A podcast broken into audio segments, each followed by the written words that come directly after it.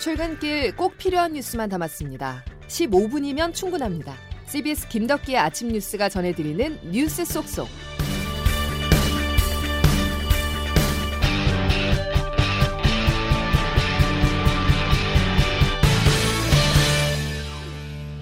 여러분 안녕하십니까? 12월 첫날 김덕기 아침 뉴스입니다. 추운 날씨만큼 정은경 질병관리청장의 목소리도 차가웠습니다.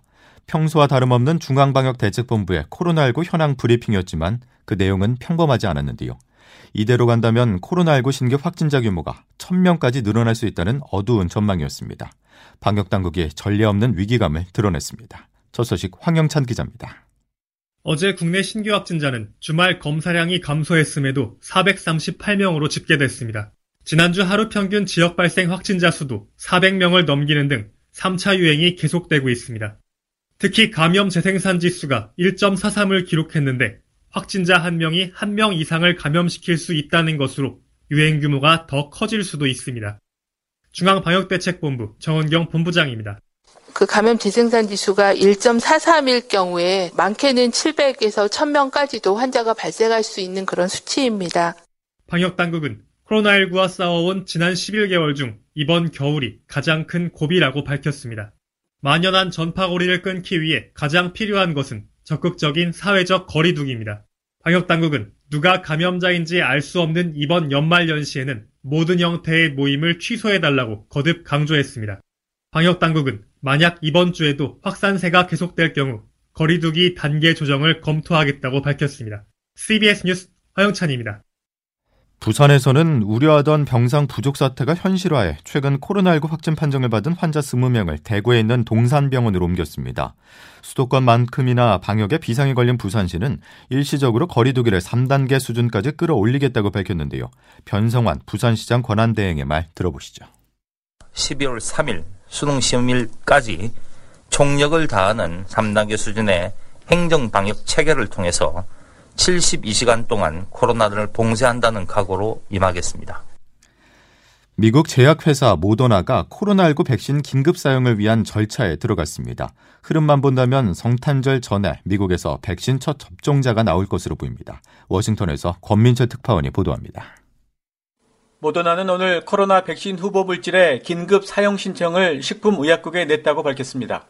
3만 명 대상의 3상 임상시험 결과 94.1%의 예방률을 보였다고 합니다. 중증 예방률은 100%.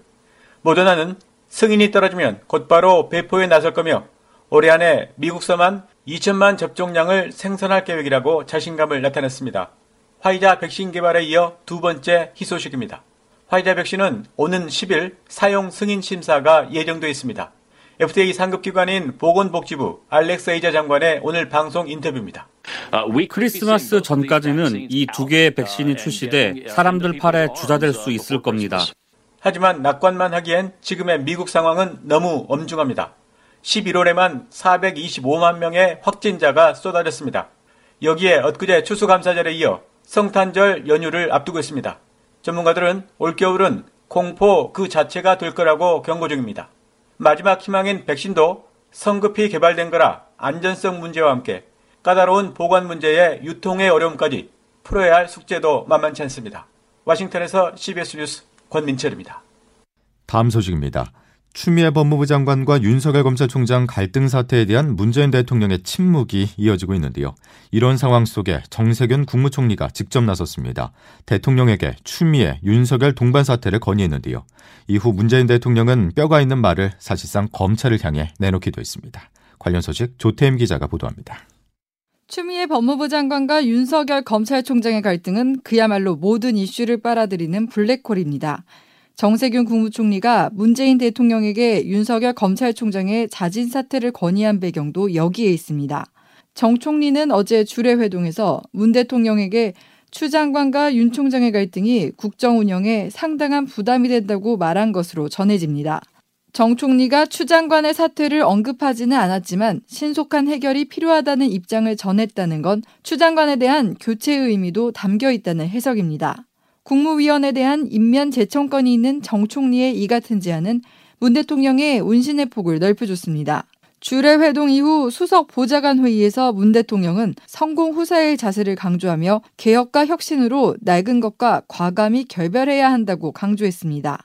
소속 부처나 집단의 이익이 아니라 공동체의 이익을 받드는 성공 후사의 자세로 위기를 넘어 문 대통령의 이 같은 발언은 윤 총장과 검찰을 향한 발언으로 읽히면서 윤 총장의 사퇴에 공감한 것이라는 해석도 나옵니다. CBS 뉴스 조태임입니다.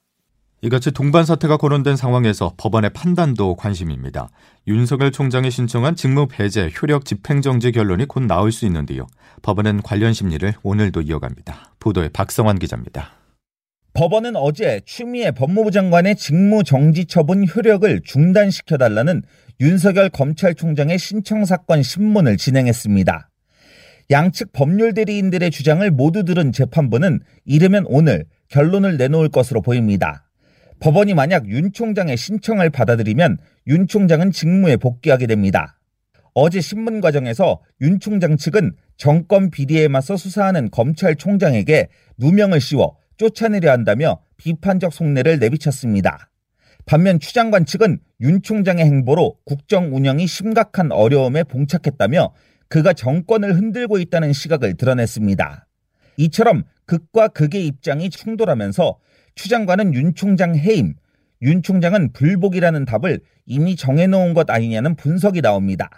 실제로 윤 총장은 추 장관이 내일 열기로 한 징계위원회에서 해임 등 징계가 현실화돼 대통령이 이를 제가한다고 해도 그 절차 자체가 부당하므로 법적 대응하겠다는 입장으로 파악됐습니다.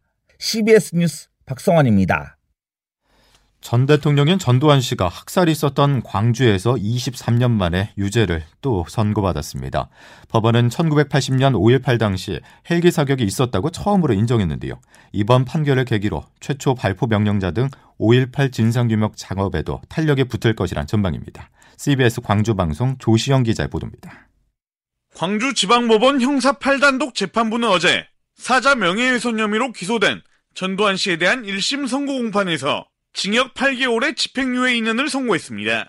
재판부는 이번 재판의 핵심 쟁점인 5.18 당시 헬기 사격 여부에 대해 다수의 증거를 바탕으로 헬기 사격이 존재했다고 판단했습니다. 과거 국과수와 국방부 헬기 사격 특별조사위원회 등 정부 기관에 이어 사법부도 헬기 사격을 인정한 것입니다. 이번 판결로 무차별한 헬기 사격이 입증되면서 집단 자위권 차원에서 총기를 사용했다는 전두환 신군부의 논리가 무너졌다는 점도 향후 5.18 진실규명에 촉매제가 될 전망입니다. 5.18 기념재단 이철우 이사장입니다. 헬기에서 사격이 있었다고 하는 것은 시민들을 대상으로 해서 이 전쟁을 한 겁니다. 앞으로 5.18 진상규명에 있어서 이제부터 또 열심히 더 시작을 해야 되겠다. 사법부가 헬기 사격이 있었다는 역사적 사실을 인정한 만큼 발포 명령과 민간인 학살 등 5.18의 미완의 진실 규명 작업에 대해 관심이 모아지고 있습니다.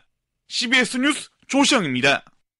아파트가 빵이라면 제가 밤을 새워서라도 만들겠습니다. 그러나 절대적인 공기가 필요하기 때문에 네, 지금 와서 아파트 물량이 부족하다고 아무리 정부에 대해서 말씀을 하셔도 김현미 국토교통부 장관은 아파트를 빵에 비유하면서 지금 당장 공급하기가 어렵다는 취지의 말을 했는데요.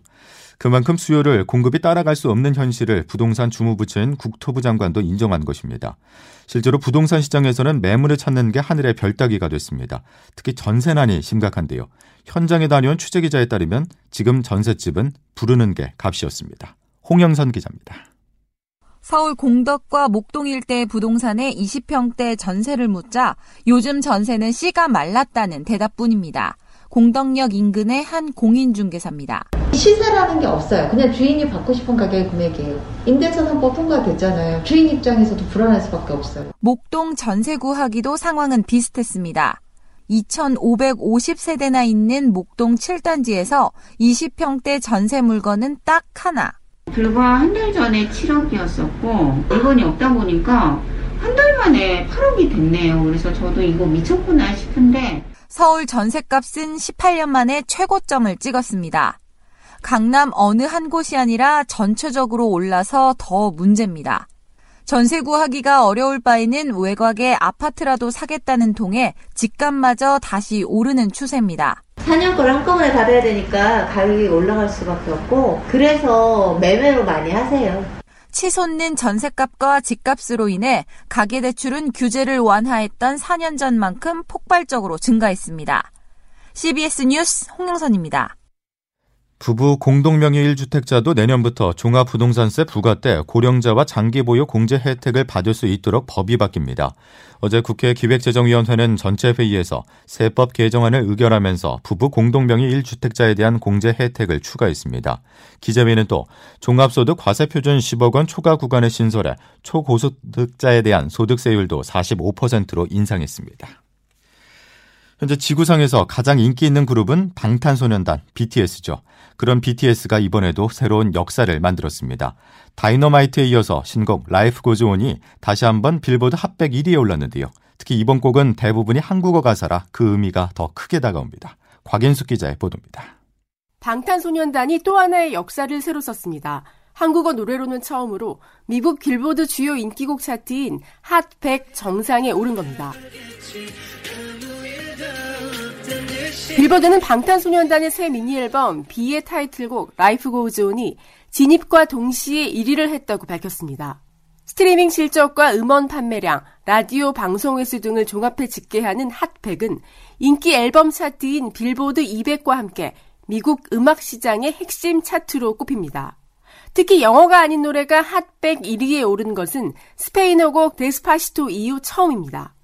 Life Goes On은 방탄소년단이 지난달 20일 발매한 새 미니 앨범 BE의 타이틀곡으로 후렴을 제외한 대부분의 노랫말이 한국어입니다. 방탄소년단은 다이너마이트와 Savage Love Remix에 이어 Life Goes On까지 최근 발표한 세 곡으로 연속해서 핫백 1위에 이름을 올리게 됐습니다. CBS 뉴스 곽인숙입니다. 아이돌 그룹 방탄소년단 등 한류 스타들이 입대 시기를 합법적으로 미룰 수 있다는 내용을 담은 병역법 개정안이 국회 법제사법위원회를 통과했습니다. 이 법안은 문화, 훈포장을 받은 대중문화예술인이 문화체육관광부 장관의 추천을 받은다면 만 30세 전까지 입대를 늦출 수 있다는 내용을 담고 있습니다. 김덕기 아침 뉴스 여러분 함께하고 계십니다. 이제 날씨 알아보겠습니다. 이수경 기상 리포터 전해주시죠. 네, 이번 주간 계속해서 영하권의 추운 날씨로 시작하고 있는데요. 12월의 첫날인 오늘도 어제와 비슷한 기온을 보이고 있습니다. 파주와 철원은 영하 8, 9도 안팎까지 떨어져 있고 서울은 현재 영하 3.5도를 나타내고 있는데요. 한낮에는 어제보다 기온이 약간 오르지만 여전히 쌀쌀하겠습니다. 중부지방은 10도 아래의 낮 기온이 예상되고 있는데요. 서울과 수원, 춘천이 6도, 대전 7도, 광주와 대구 10도, 부산은 13도까지 오르겠습니다. 고기압의 영향권에서 전국적으로 가끔씩 구름이 끼겠고 원활한 대기 확산으로 미세먼지 농도는 좋음에서 보통 수준을 나타내겠습니다. 한편 수능 예비 소집일인 내일은 오늘보다는 기온이 높지만 영하권의 추위가 이어질 것으로 보이는데요. 이어서 수능 당일인 목요일에는 눈비 소식은 없는 가운데 서울이 영하 2도 등 내일과 비슷한 추위가 예상됩니다. 다만 수능일에는 바람이 다소 불면서 체감 온 도가 조금 더 떨어질 것으로 보이는데요. 수험생들은 코로나19와 관련해서 주기적인 환기를 고려할 때 얇은 옷을 겹겹이 입어서 체온 관리에 조금 더 주의를 하셔야겠습니다. 당분간 뚜렷한 눈비 소식은 없는 가운데 맑고 건조한 날씨가 이어지겠습니다. 현재 서울 기온 영하 3.5도입니다. 날씨였습니다. 날씨가 꽤 춥습니다. 그렇다고 마음까지 추워서는 안 되겠죠. 12월 첫날 따뜻한 하루 보내시기 바랍니다. 화요일 김덕기 아침 뉴스 여기까지입니다. 내일도 필요한 뉴스들로만 꽉 채워드리겠습니다. 고맙습니다.